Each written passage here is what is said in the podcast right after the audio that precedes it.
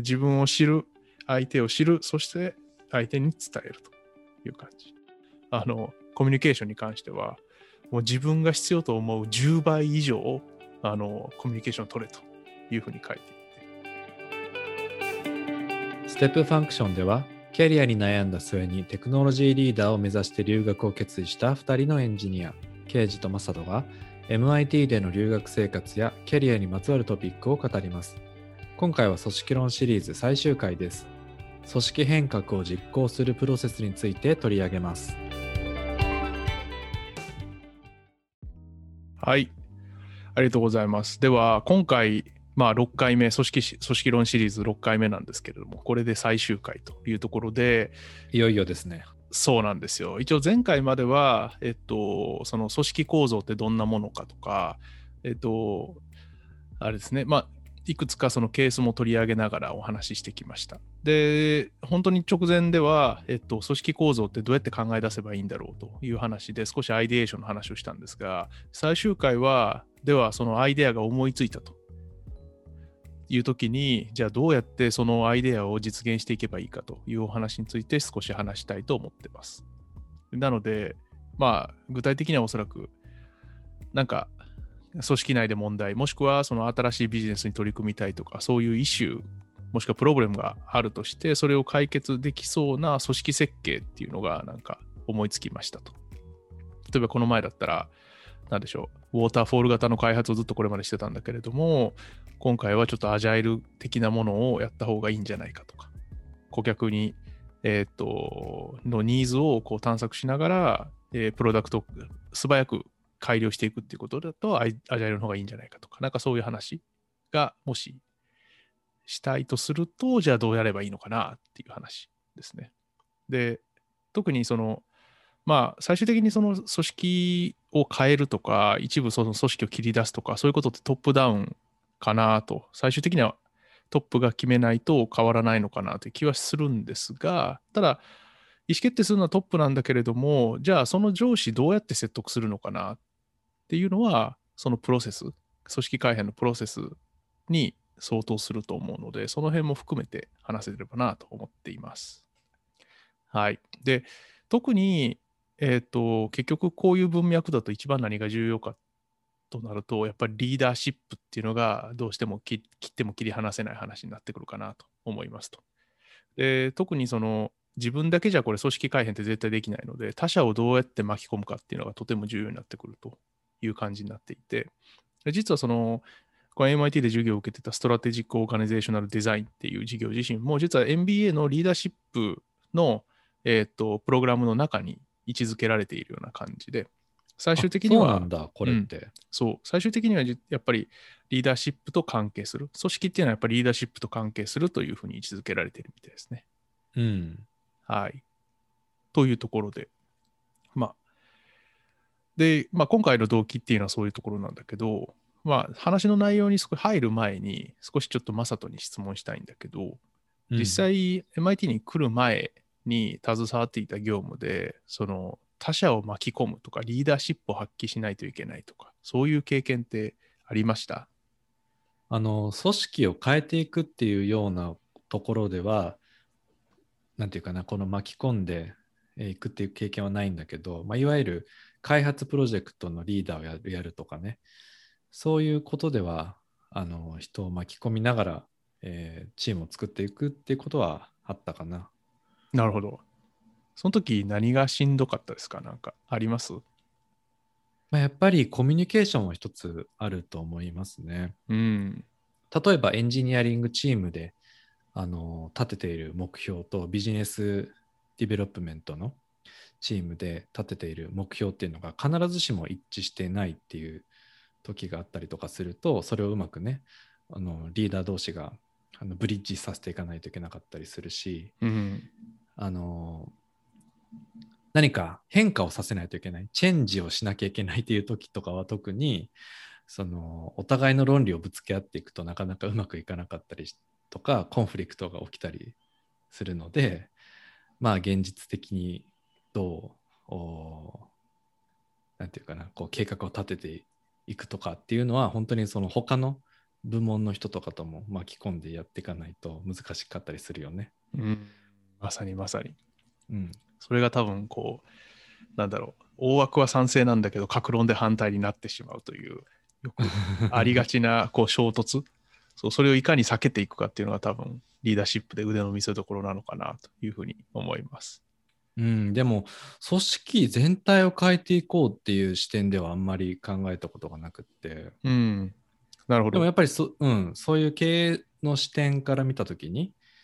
えーどこをどうその変えていかなければならないかってトップの思いも当然あるし前のエピソードではそれを少し、まあ、現場サイドからアイデアエーションして、あのーこうトップにぶつけていくっていうようなこともやっていって、まあ、どっちも必要だよねそのトップダウン的なものも、まあ、現場からもこう変えたいっていうこととね。そう、まさに。あの、その先ほどもちょっと話しましたけど、最終的にね、こうヒエラルキーの構造を取ってるんだとすると、意思決定をするのはやっぱトップ、上で上司になっていくので、最終的には彼らが意思判断をするんだけれども、別にでもそれは下っ端の人、まあ、下っ端っていう言い方をするとあれだけれども、ヒエラルキーでかい下にいる人が何もできないかというと、実はそんなことはないんだよというお話を今日はしたいなと思っていて、でうん実際、その、あの、今日お話しする話、一つは、その、えーっと、まあ、その事業で出てきたもの。で、これ、その事業で出てきたのは、8ステップスって言ってて、結構その、あの、オーガニゼーショナルチェンジをもたらすためのステップを8個に分けてるんだけれども、まあ、これは、あの、少し今日は改変しながら、あの、リーダーシップの授業の学びも含めながらちょっとお話ししていこうと思うんですが、それ自身やっぱり、ハーバードビジネスレビューとかで、あの、取り上げられている形。で、これ自身はやっぱボトムアップでこう変えていこうっていうのが、実は、あの、やる、やりたいと思っている人たちのステップになっているんでね。うんじゃあさそのリーダーシップっていうことなんだけど、うんそのこの特に今日着目しているのはどちらかというとそのボトムアップ側のリーダーシップその現場を変革していくっていうようなところの最前線に立っていかにこう巻き込んでいけるかっていうところになるのかな？そうですね。はい。うんあの、そうです。まさに。その一、階層を上に上がることだけじゃなくて、今いる階層で何かできないかということですね。うんだから当うん然、上司を巻き込むというのも、だからそのプロセスに入ってくる感じですね。はい。うんというところです。で、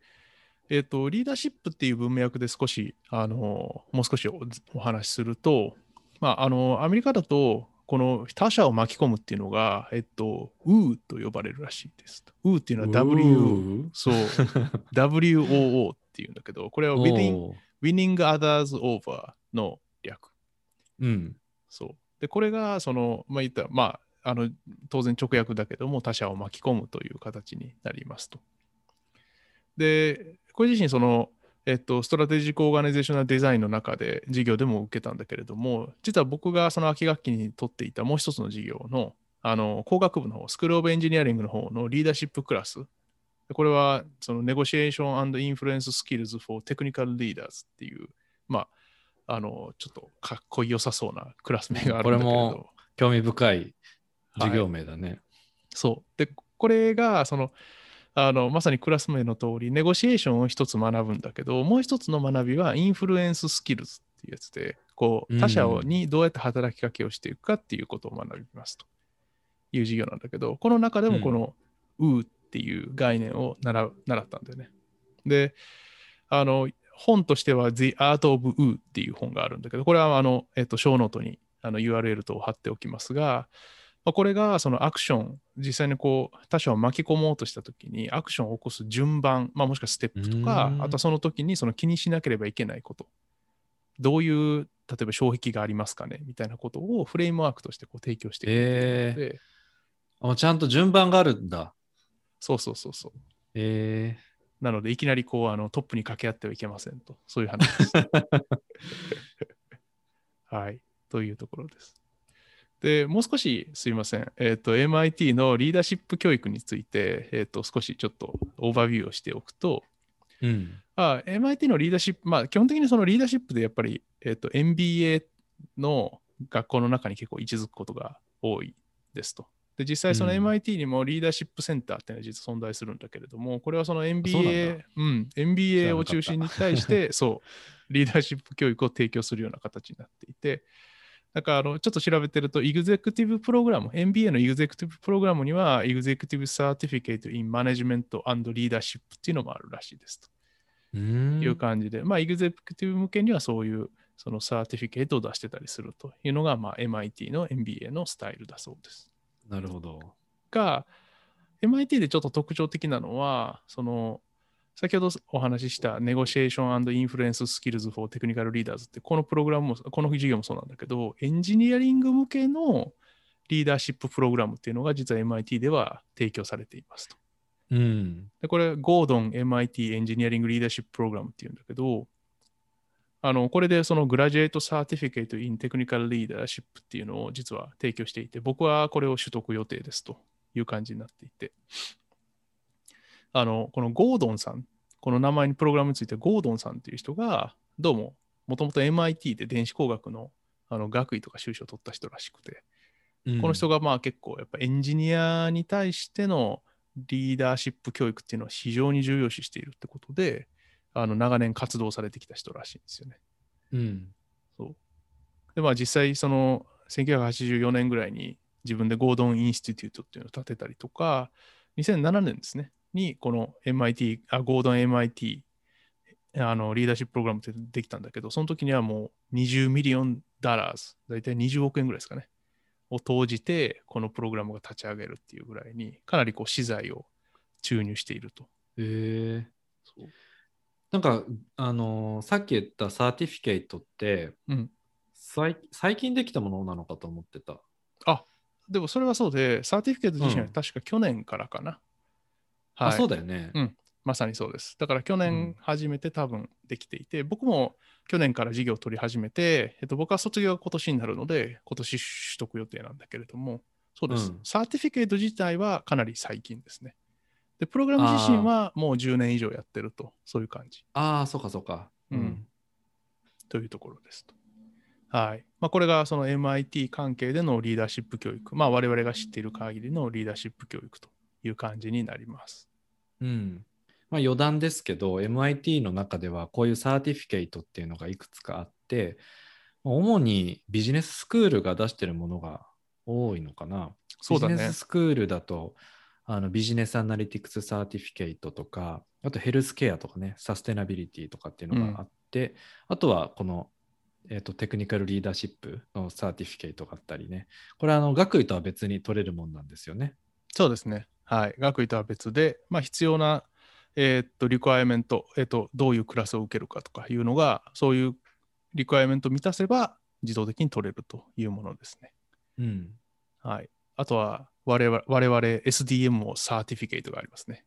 あ、そうだね。SDM は Master of Science の学位を取るマスターのあの学生とサーティフィケートの学生とね、2種類ありますからね。ありますね。はい。うん。というところです。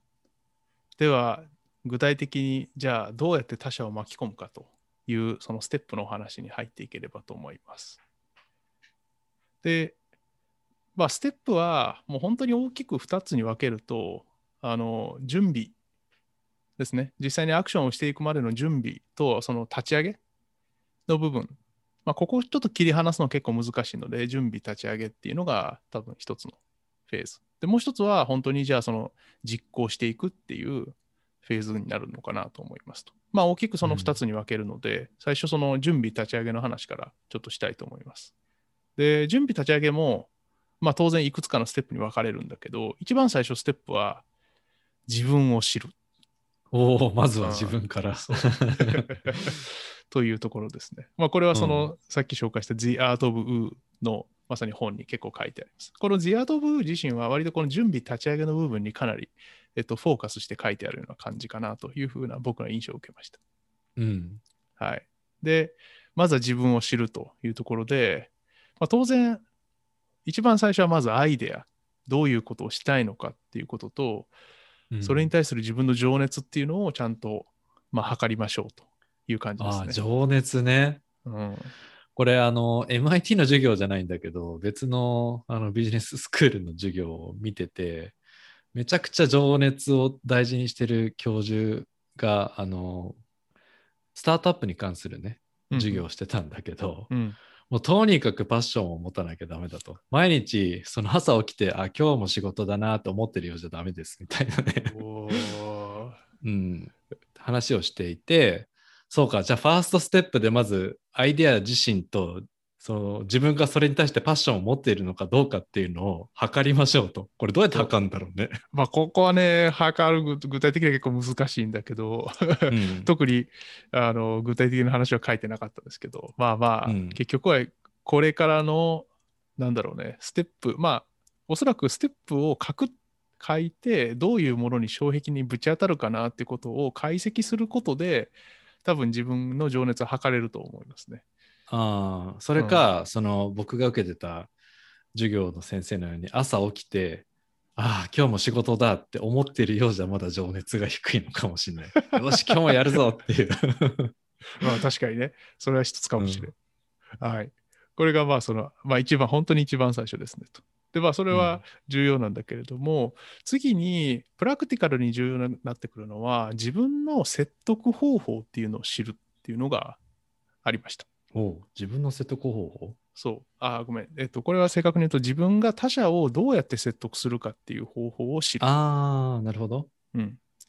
で、これには当然2つあって、1つはまず自分がどういうふうにしてせ相手を説得するかっていう、どういう傾向があるかっていうのをまず理解するということ。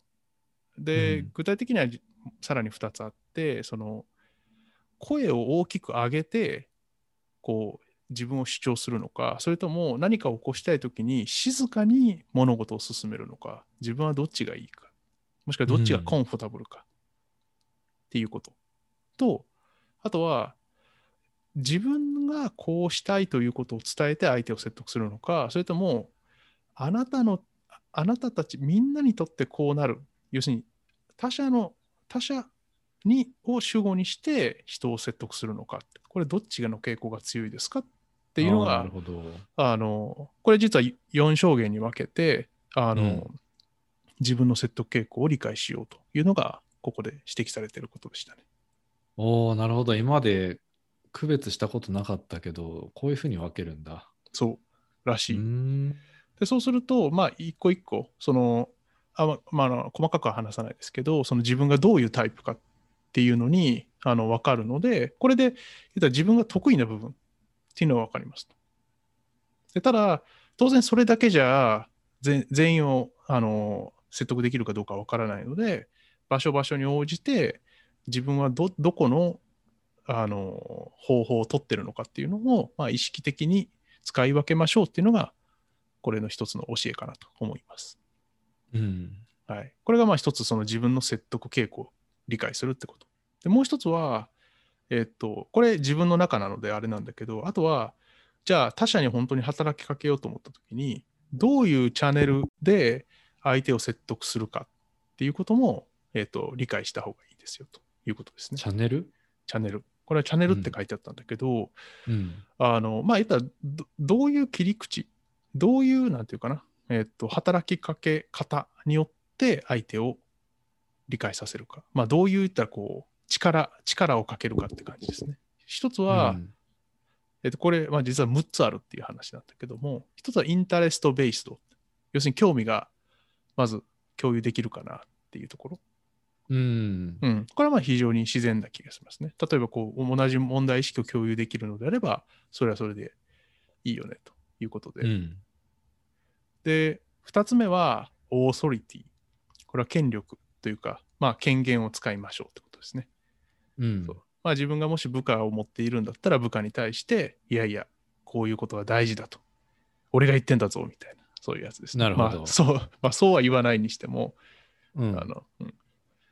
あの、こういうことをやっていきたいと思っているという形で、まあ、少し権権,、まあ、権限を使いながら、せ相手を説得する。で、うん3つ目は、こう、ポリティクスって書いてありました。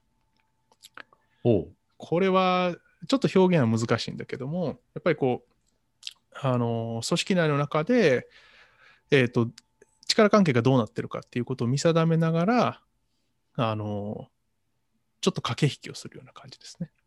なるほどね。うん、社内の、社内政治みたいなこと？そうです。まあそのまんまだけど。まさにまさに。そう、社内政治をしましょうという感じ。うん。まあ、うん。ダークなサイドも、まあ、当然いっぱい見えるんだけれども、まあ、別にそれだけじゃないよと、あのブライトサイドもあるよという話を、まあ、この本では書いてありましたが、はいうん。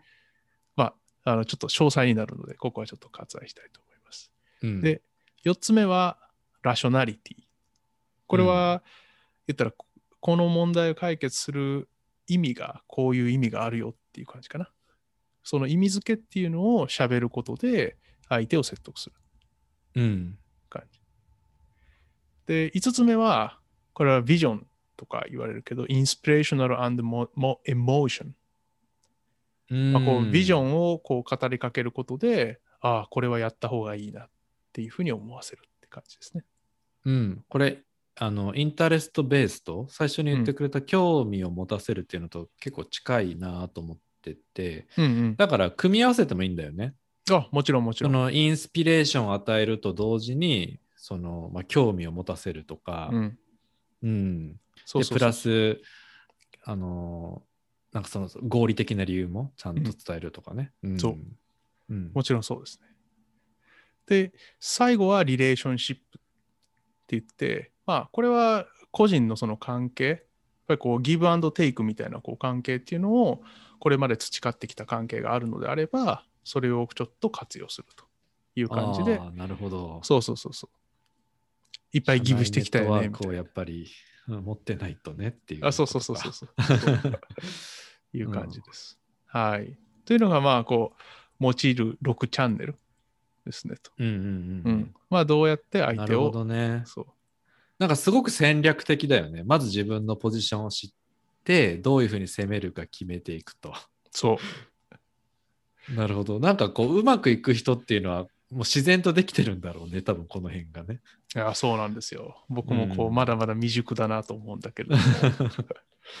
そう。でも、面白いのは、こうやってこう、フレームワークっていうか、何を気にしなきゃいけないのかなっていうのを提供してくれるんだよね。こうやって、あの、MBA とか、その、リーダーシップの授業を受けると。うんこれって、すごくなんていうかな。僕一番リーダーシップの授業を受ける前なんかは、リーダーシップで一体何学ぶんだろうみたいな。うんって気がするんだけど例えば自分と相手とかこう、まあ、二元的な話をしながらあとはこうチャンネルをこう複数に分割するっていうその分割方法みたいなのを教えてくれるので非常にこう学ぶ意味があったなっていう感じ確かですにね、こういうステップを知らないと、ちょっと場当たり的になってしまうっていうか、うん。僕今この話聞きながらね、思い出したのが、まあ、ある人と喋ってて、あの5年後どうなりたいですかみたいな話をしてた時に、じゃあもしね、あなたが何かの、まあ、ジェネラルマネージャーみたいなね、ポジションになりたいとしたら、あなたにとって何が足りてないんですかって質問されて、うん。え？マネージャーになるために何が足りてないっていろいろあるだろうなと思って最初は、まあ、ハードスキルみたいなのが足りないっていうのはありますみたいなこと言って、まあ、それはでも数ヶ月でキャッチアップできるんじゃないですかって言われて。うー。ん。そうか、まあ、数ヶ月というかね、まあ、継続的に勉強していくこともあるけどうん。うんなんだろうと思ったら、まあ、まさにこういうなんかリーダーシップみたいな話をされてね。うん。うん、あのそれじゃピーポーマネジメントとかなんじゃないですかみたいなこと言われてうん。あそうっすねってその時は思ったんだけどでもピーポーマネジメントっていうのも何をすればいいのかっていうのはその時分かんなくって。そうそうそうなるほど、なるほど。こういうふうなステップがもうあるわけだね。MBA の授業の中でね。そうだねそう。なのでまあこういうものをまあ当然ねこれに過信しすぎるっていうのはちょっとあれかもしれへんけれども、うん。えっとこれをまあ活用しながら自分のシチュエーションでは何が大事かっていうのを見定めていくっていうのにとても有効だなと思いました。うん。はい。あまあ、あの、また、あの、まとめたものはショーノートに書いて書いておきますので、もよければそちらをご覧ください。はい。ご興味ある方はぜひ見てください。あ、すみません。それで、自分を知るっていうのの最後のステップが、やはり巻き込む相手を見定めるっていうのは当然ここから重要になりますと。自分、うんまず自分の説得方法、アイデアを持った、自分の説得方法を知った。あとは、じゃあ、誰を巻き込めばいいのかなというのを見定めるというのが、最後のステップになりますと。で、それは当然、い一つはまず意思決定している人たちってどういう集団なのかなっていうのをまず特定する必要がありますと。組織内で。うん。重たい組織、あなんか、あの、ある研究によれば、そのかなり重要な意思決定をするには20人ぐらいが関わっていると。で、割と簡単な意思決定でもなんか8人ぐらい関わっていることがあるので、じゃあ、どういう人たちが関わっている、組織内で関わっているのかっていうのはちょっと見見定めましょうというのがあれですね。で、その後に、じゃあ、ファーストステップ、セカンドステップは誰かっていうのを、今度、具体的に考えていきましょうっていう感じですね。実際うんにじゃあ誰を説得すればいいかということを考えるという感じです。はいなるほど、なるほど。まあだから少しまとめると、自分を知るっていうのは、自分の中にあるまずリソースが何なのかっていうのを identify すると。うんそれはアイデアであったり、パッションだったり、自分が持てる武器っていうのは何かっていうのを分かった上で、じゃあその武器を使ってどういうふうに説得する、どういうような あの戦略でこう立ち向かっていくかっていうのを決めて、じゃあそれに対するパートナーを誰がいいかっていうことを巻き込む相手を見定めていくというのが最初のステップ。そう。まず一番最初の、そうです。これはまず準備ですよとうんいう感じ。で、ここからこう立ち上げ、まあ準備と立ち上げに入っていきますという感じなんだけども、まあ当然準備する段階で、えっと、こう立ち上げる段階で、まずみんなうんうんって言ってくれるはずはないという感じで、おそらく障壁があるでしょうという話を、そのこの本ではしていて、大きく5つ障壁があるんじゃないかっていうふうに提言していますと。で、1つ目は、ネガティブ・リレーションシップスって言ってて、まず、まあ、これまでの仕事の関係とかで、自分自身をよく思っていない人っていうのはいるんじゃないかなっていう人。そういう人がその巻き込む対象にいるのであれば、彼らにまず対峙しなきゃいけないよねっていうところですね。うん。で、二つ目は、これ結構あれなんだけど、プアクレディビリティ。要するに、自分がそういうことを主張したって信用されない。うん。うん、例えば、まあ、自分のそのテクニカルスキルっていうのがそんなにない状況で、いや、こういう技術が大事だって言っても、なんかあんまり信用してくれないかもしれない。あその分野に詳しくない人が、そう、叫んでもあまり信用してもらえないかもしれない。あ。うんう。ん、いう感じ。で、これに対するまあ処方箋は当然その分野の知識をつけるとか、もしくはその分野の専門家を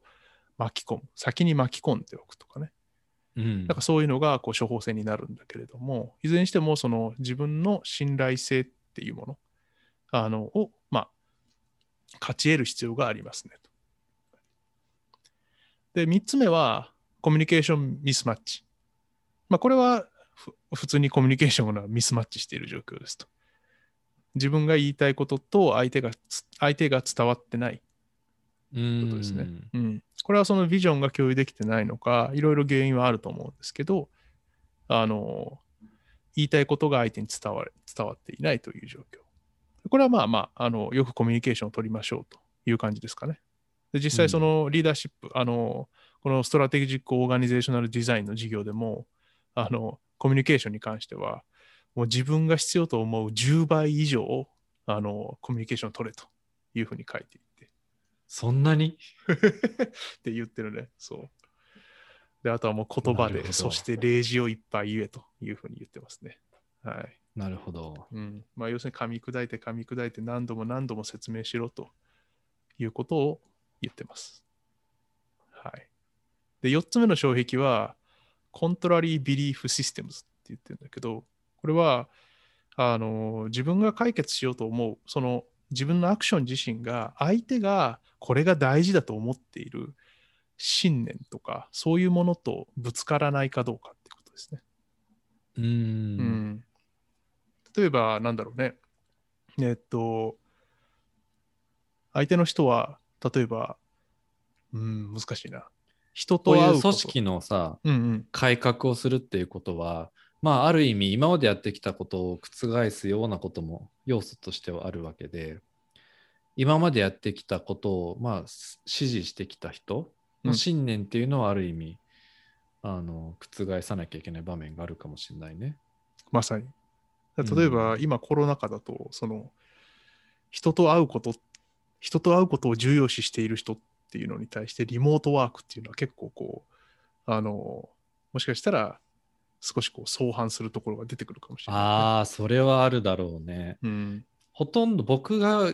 話してる人たちはほとんどがもう在宅勤務でやってますっていう人が多いんだけど、あのね、たった一社だけ、いや、私たちはもうあの対面のコミュニケーションに早く戻したいですっていう会社の人がいて、うん。うん、それはかなりクリエイティブな、あのーことを、まあ、ビジネスとしてやられている人たちだったんだけど、うんまあ、だからその辺はねいやいやいあの対面じゃなくてワークフロムホームの方が効率的だしっていう人もいればいやいやもう少し対面でご意見交換した方がもっといい成果が生まれるんじゃないかとかねこの辺うはちょっと信念がぶつかるとこだよね。そう。で、この信念は確かにぶつかるとかなりややこしいというか、あの、相手が強硬になってしまう可能性があるので、やっぱりそうなる前に、その信念というのは何かっていうのをちょっと見定めながら、どういうふうにすれば、その信念と、まあ、両立するか、それともその信念を言ったらこう論破できるかっていうところをちょっと具体的に考えないといけないですね。っていうのが、ここでの継承ですね。うん。はい。で最後は、えっ、と、コンフリクティングインタレストってやつで、まあ、これは単純に自分のアクションが相手の、言ったら、興味、まあ、もしくはその利害を、と衝突するような場合。うん。あの、いこれ多分一番よくあるやつだと思っていて、単純にその新しいビジネスをやりたい、もしくは新しい製品を立ち上げたいと言ってるんだけれども、うん既存のライン、既存の、えー、と開発スケジュールと当たりますと。当然、リソースが競合しますと。うん。これはもう当然、あの、よくある話なので、ここに対しては当然何かロジックなり、もしくはビジョンなり、さっきのチャンネルですね。どういうチャンネルでうん説得するかというのは、あらかじめ備えておかないといけないという感じになります。なるほどね。うんまあ、かなり、あのーなんていうかな、が概ざっくりとこうまとめていくと、最初に自分を知って、次は敵を知るというかね、障壁を知ると。いうのが2つ目のステップってことですね。そうです。まさに。うん。という感じ。で、あとはもう、ここまで来たら自分を知った、相手を大体知った、あとはコミュニケーションですね。自分のアイデアを相手に伝えるという話になってきますと。当然、アイデアを伝えるときには、先ほどのチャンネルは結構大事なんだけども、まあ当然、あとは、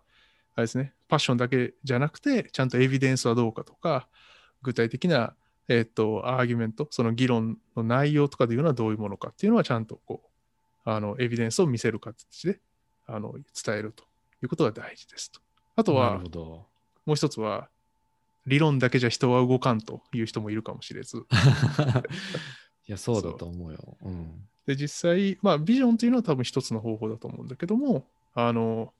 それ、この私のアイデアっていうのはあなたにとって、えっと、どういう意味があるかとか、そのもしくは相手が、こう、まあ、なんだろうね、金銭に触れるというか、相手が重要だと思っていることとどういう関係があるかっていうのをちゃんと伝えてあげるっていうことで、相手が自分事として捉えてくれる。うん。でこれはやっぱり非常に、なんていうかな、重要なスキルというか、あの伝え方だと思いますね。うん。はい。というのが、あれです。自分を知る、相手を知る、そして相手に伝えるという感じ。で、最後は、うんえーと、自分がちゃんとずっとコミットメントしていくよってことを、当然その間で伝えるっていうことが大事ですね。ああ、なるほど。うん。ね、あの、言言っただけで終わらないと。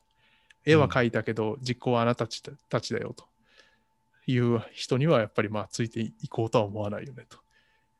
そうだね。なんかそういうふうに見られるしね、多分。そういうそうことそうやったらね。そうそうそう。そう あーで、そう、その時は本当に多分自分のクレディビリティが下がっちゃうんだよね、それやると。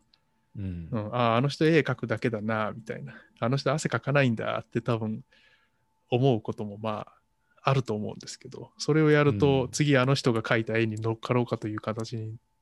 思わないことになっちゃうね。うん。はい。いやね、最近読んだ小説で、まさにそういう立場の人が主人公の小説を読んだばっかりで。絵を描くだけの人？って言われてた人が、その実行のところまでコミットして、新しい、なんていうかな、仕組みを作っていくっていう小説だったんだけどね、おおなるほど、なるほど。うんちゃんとコミットしたということです。そまあ、これが、まあ、最後、一番重要なところというふうに、まあ、書いてありましたね。う。うんはい。で、これがまあ、あの、本当に準備立ち上げ、こう、組織変革をしていくっていう文脈で、まず、えっ、と、自分がどういう準備をして、どういうふうに相手に働きかけていくか、組織を立ち上げるかっていうのが、まずこれ重要なところでした。で、二つ目は、もう、あとは実行するだけなんだけれども、実行するだけは結構その、なんだろうね、状況によってかなり、あの、大きく状況が異なるので、あの、これこれって結構言うのは難しいんだけど、一つは、あの、ショートタームウィンっていうのを、えっ、と、必ず作りましょうというのが、えー鉄則ですという感じです。で、結局その初期段階で、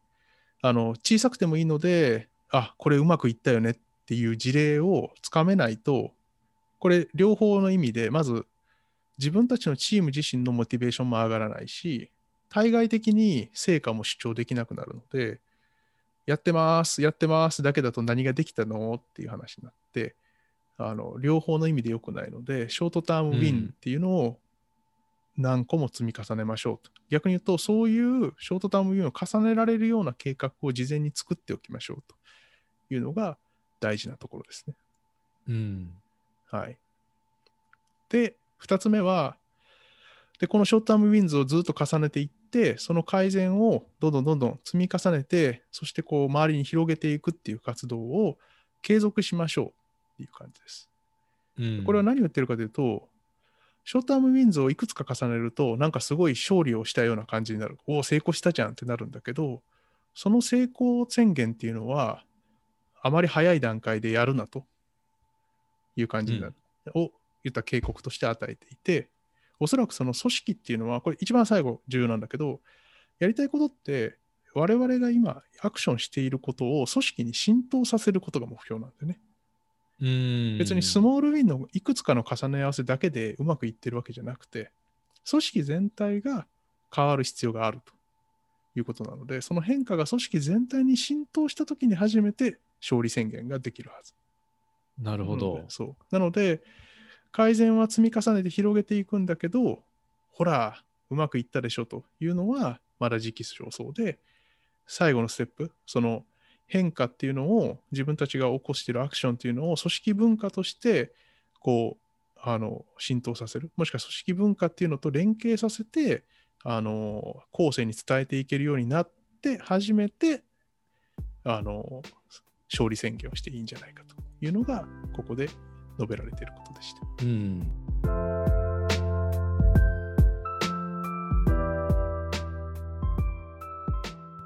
まあこういう新しいことをさやっていくと失敗も出てくると思うんだけど、うんこういう失敗をいかにその他者に対して伝えていくかっていうのはなかった？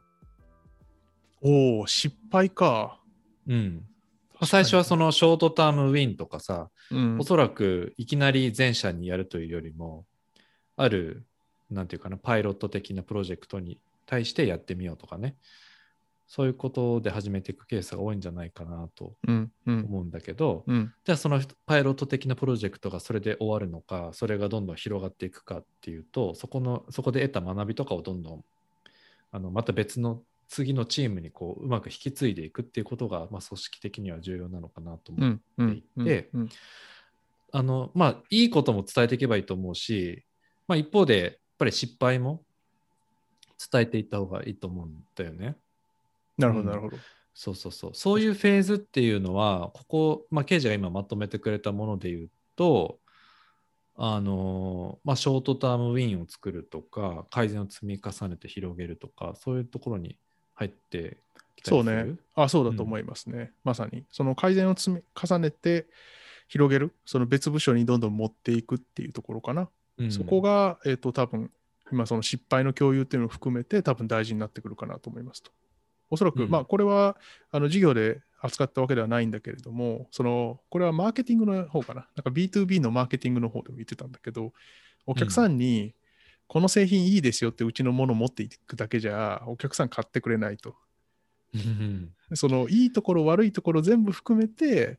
あの、持っていく要するにそういうこう、まあ、その人はインターフェースっていうあのせ教授はインターフェースっていう言い方してたけどもうん。そういうことができる人がお客さんを捕まえてくるんだという話をしていて、まあ、実はそのファクターが B2B でかなりでかいというのが研究で出ているというのが、まあ、彼女の主張だったんだけれども。え。そう。まあそういうところからも言ったらプロズプロコンをちゃんと説明できるということはおそらく相手を説得する上で非常に重要なんだろうなと思いますね。ーうんだからその意味で失敗、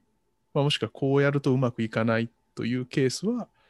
えー他の部署に持っていくときに多分とても重要だと思います。そうだよね。うん、その他の部署に持っていくっていうのもあるし、多分最初のパイロットのプロジェクトでリーダーをやった人がまた次の、なんていうかな、リーダーを育てるとかね、うん、うん。そうやってこう広げていいくのかそうだねなと思って。うんまさにまさに。一応まあ全体を振り返ると、ぱ準備立ち上げっていうのと実行に分かれると。で、準備立ち上げの中は自分を知る、そして相手、まあ障壁を知るということ、そしてその上でアイデアをどう伝えるかということをあの重要視するという感じですね。で、実行の時はショートタームウィンズを重ね、改善を積み重ねてこう他部署に広げるなり、リーダーを育成するなりして、最後、自分たちのアクションが組織分、組織に完全に浸透した、もしそしてその組織文化とちゃんと連携して、あの後継を育てるようにできた。これで初めて勝利宣言ができるという感じです。はい。うんあのこのリーダーシップって僕すごく、まあ、興味深くて、うんまあ、最近あのデジタルトランスフォーメーションに伴う組織の変え方とかね、うんそういったものをこう記事で目にする機会っていうのが多いんだけどやっぱりそういう文脈の中ではアジャイルに変えていきたいとかそのどんどん市場の変化が早いのでそれに伴ってバリューをアップデートできるように、まあ、素早くこうなんていうかな組織の中でこうアウトプットできていくような体制がいいとか出ていて、うん。まあ、でもそれって今までのその、まあ、冒頭でもあったようにウォーターフォール的なやり方では無理なのでアジャイル的に変えていきましょうねっていう話なんだけどそういう話をしていくとやっぱり組織論も当然出てきてチェンジリーダーの育成とかうん。そういう言葉がよく出てくるんですよ。うん。うん。でこのチェンジリーダーってそのドラッカーがねそう条件を定めてたりとか、まあ、いろんなあの人が多分言及してる言葉ではあると思うんだけどうん。何かこの授業の中で触れられたりしました？組織を変えていくためのチェンジリーダーの素養とはみたいな。なるほど。チェンジリーダーの素養ね。難しいな。そうね。あの、うん。えっと、僕一番最初に思ったのは、その変化に対してパッションを持っていることかなというふうに思う思ったんだけど、うん。うん。僕あんまりパッションっていう単語が好きじゃなくて、うん。どっちかというと、えっと、多分みんな日々の作業の中で、ああ、なんかこれ改善したいなとか、これ問題だなって多分思うことは結構いっぱいあるような気がするんだよね。うん。で、それを、まあ、あの、当然周りに、えっと、言ってこう動かしていくにはエネルギーはいるんだけど、その、なんていうかな、エネルギーを無駄にしないように、こういうスキルをちゃんと知っておくことっていうのがやっぱり僕は大事かなと思った。要するに自分の中で無駄にわーっと走るんじゃなくてできるだけそのそういうエネルギーがそんなにない人でも変革ができるっていう状況の方がおそらく組織としてはすごく強い気がするんだよね。うんうんうん、なのであの、まあ、当然そのぶ組織文化として変革を大事にするということはああった方がいいにこうしたことはないし実はまあそういう組織の方がプロダクティビティが高いっていうじあの研究結果もあるらしくて。へえあるんだけど、まあ、あのうん、いずれにしても、僕は割とみんながこういうスキルを身につけるってことの方が僕は大事かなっていうふうに思いました。強いパッションを持ってる人がガーッと走るっていうのは、一つ理想ではあると思うんだけど、全員が全員強いパッションを持ってるかっていうとそうではないうん。し、別にそのパッションを持ってる人だけが、じゃあそのパッションを実現することが本当にその組織にとっていいことなのかっていうのは、それは分からないよね。うんうん、むしろこう資料深い人の方がいいアイデアをもしかしたら持ってるかもしれない。なるほど。うん、